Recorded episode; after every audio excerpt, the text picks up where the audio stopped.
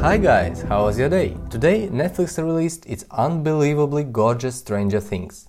If you haven't watched the first season of that web series, you should do it right now. The second season stars Winona Ryder, David Harbour, Finn Wolfhard, Millie Bobby Brown, Gaten Matarazzo, Caleb McLaughlin, Charlie Heaton, Noah Schnapp, all of the previous cast and uh, also some new faces uh, we see here. It's a great cast of very, very talented people.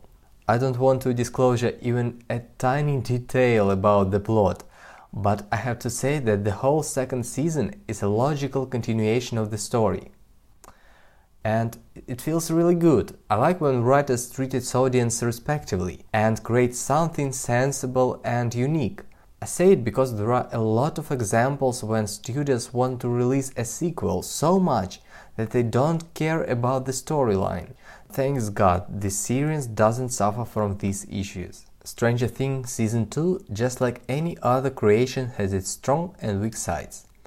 I'll start with things that I didn't like much or things that I found a little bit irritable. The first and the biggest issue with the season is a number of unnecessary scenes. I mean, there are some sequences where new characters appear and, for example, teach protagonists, and the director spends 30 minutes on this. After that, the new characters never appear in the series. It doesn't make sense. Why would somebody write that sequences? Anyway, that just annoyed me a little bit.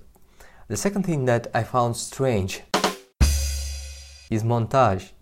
In the first episodes, there were scenes where you can tell, for example, that cars disappear while picture was transferring for a long shot. It's a small details, but if I was able to notice them, then I suppose that you would too. Now let's move on to the good things. There are tons of them in this series, because the second season turned out to be almost as good as the first one. Just like in the first season, atmosphere of this mysterious, enigmatic world sucks you into it. That atmosphere, along with amazing soundtracks, amplify your feelings. Music in this series indeed great. You can tell that creators thought thoroughly about it. The actors, the kids were amazing. Their performances were really believable in my opinion.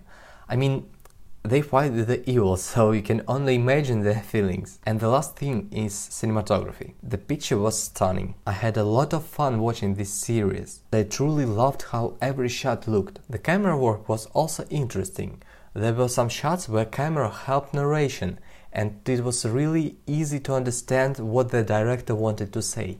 All in all, it's a great season, and I'll say that it's hardly inferior to the first one. If you are a fan or simply like the series, go and watch it.